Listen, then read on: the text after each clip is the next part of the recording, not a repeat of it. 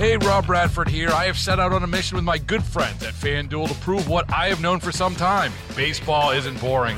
Now I have a daily podcast to prove it with some of the most notable people in the baseball world screaming baseball isn't boring from the mountaintops or at least agreeing to come on our show. Players, managers, GMs, and yes, even the commissioner of baseball, Rob Manfred. It has been a constant wave of baseball's most powerful voices. So join the revolution, subscribe, and soak in Baseball Isn't Boring. Listen on your Odyssey app or wherever you get your podcast. You'll be glad you did. On the line with us right now is Elizabeth Stelle. She is the Director of Policy Analysis for the Commonwealth Foundation. Elizabeth, thanks for taking time out to talk with us. Oh, it's my pleasure, Frank. Thanks for having us on. Tell, tell people just briefly what the Commonwealth Foundation is, what you folks do. Sure. Uh, well, our vision for Pennsylvania is a place where all people have equal opportunity to pursue their dreams and earn their own success. And so we try to create that by taking free market ideas and turning them into public policies and hopefully laws that are going to make lives better for all Pennsylvanians. Now, you guys are kind of like a watchdog for a lot of a lot of stuff. I'm looking at some of the issues that the Commonwealth Foundation deals with: Pennsylvania state budget, spending limits, school choice, welfare, criminal justice.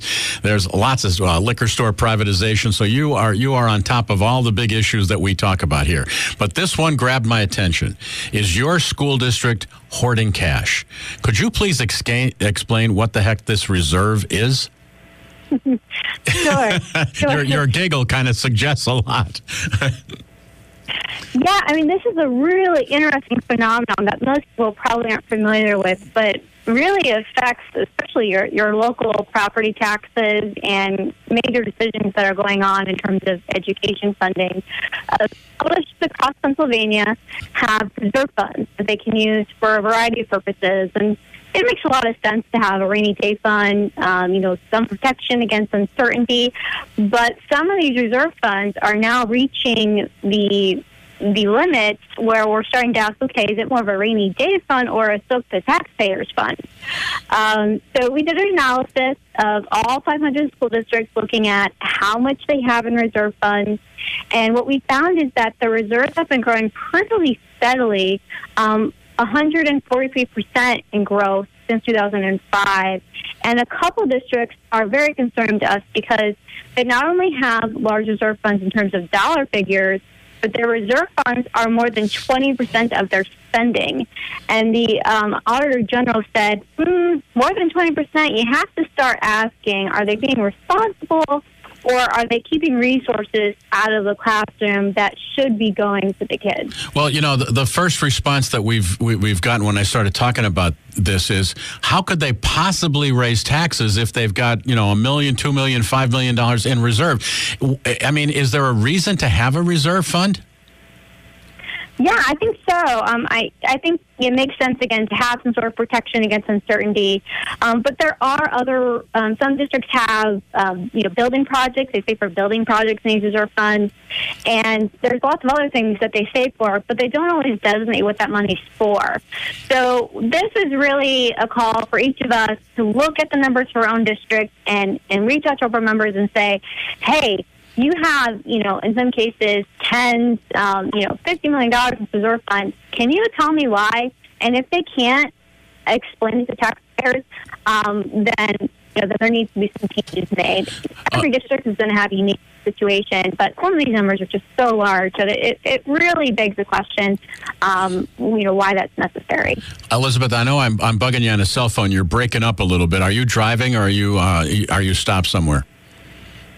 Oh, I'm not driving, so okay. I'm sorry if my my I'm broken up a little bit. Just let me know if I if you missed me. Okay, now I want to ask you this: in our area, which is uh, you know Lackawanna, Luzerne, Wyoming, Wayne, Pike, Susquehanna County, Columbia County, there are a lot of school districts that are in the negative. Does that instantly suggest long-term tax hikes? I think that's a fair bet. I, mean, who knows what's going to happen, right? Um, but, but, that's kind of the other end of the spectrum. Um, but there's a you know a lack of um, planning ahead. Um, but there are even even given that situation, there are a couple of examples of districts in your um, in in your area, relatively speaking, that do have some pretty large reserves. And East Stroudsburg area comes to mind. They have reserves that are forty percent of their spending. Um, you're talking fifty-seven, almost fifty-eight million dollars. And that's East um, Stroudsburg. So hmm Wow. Yeah, that's third in the state in terms of dollars. So, uh, you know, it, you want to have you want to have something in the middle. You don't want to have the extreme of very large reserve funds, you know, money that's being withheld from the kids, and you don't want to have a situation, you know, like Scranton, where you're you're so far um, underfunded um, that everything is in the red. So this is really, I think, um, a call for transparency and accountability from local school boards to their taxpayers. Now, I- we're, I'm looking alphabetically in our area. Abington Heights School District looks to me like they're negative $51,000, which is a very small number. But that suggests that there's not much cushion in case of an emergency, right? Sure, absolutely. And, and like I said, uh, while while there are a lot of districts that are concerning to us, it, it's not every single district. About half of the 500 districts have very large reserves over the 20% figure. So yeah, there are certainly a lot of districts that are on the other end of the spectrum where they need to have some reserve funds, some cushion. And I think this is all really an outgrowth of our core funding formula at the state level. Um, we do not do we do not do a good job of making sure that the funding follows the kid. Um, our funding formula is based on really outdated enrollment numbers. So that certainly needs to be addressed, and that's one of the issues that we've raised in Harrisburg. Now, Elizabeth, uh, I- just got to ask you this because it's a real hot spot up here. Uh, do you, does the Commonwealth Foundation have any position on uh, property tax elimination? Uh, House Bills 76, Senate Bill 76. Somehow, Frank, I knew you were going to get around to that. Um, yeah, our position is basically that the high property taxes are really a symptom of a larger problem, and that larger problem is our, our pension liabilities.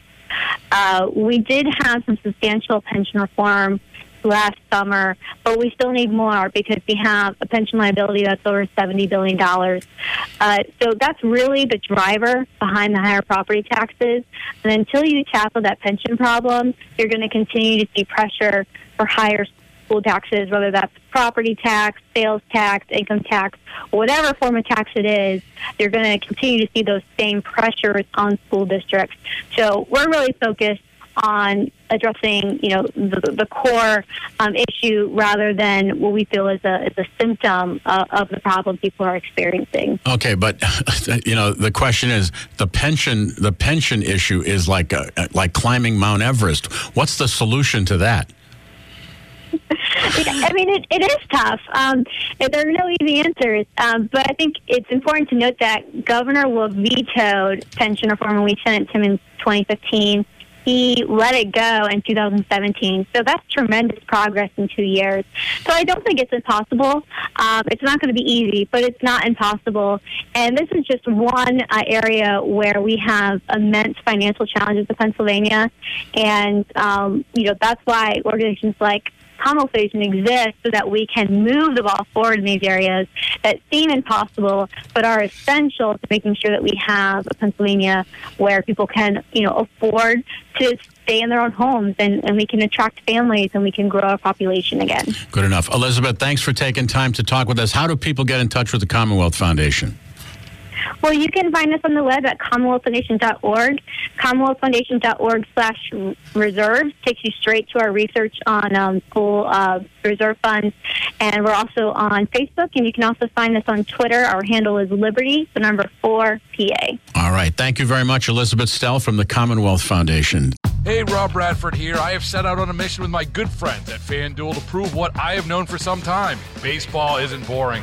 Now I have a daily podcast to prove it with some of the most notable people in the baseball world screaming baseball isn't boring from the mountaintops or at least agreeing to come on our show. Players, managers, GMs, and yes, even the commissioner of baseball, Rob Manfred. It has been a constant wave of baseball's most powerful voices. So join the revolution, subscribe, and soak in Baseball Isn't Boring. Listen on your Odyssey app or wherever you get your podcast. You'll be glad you did.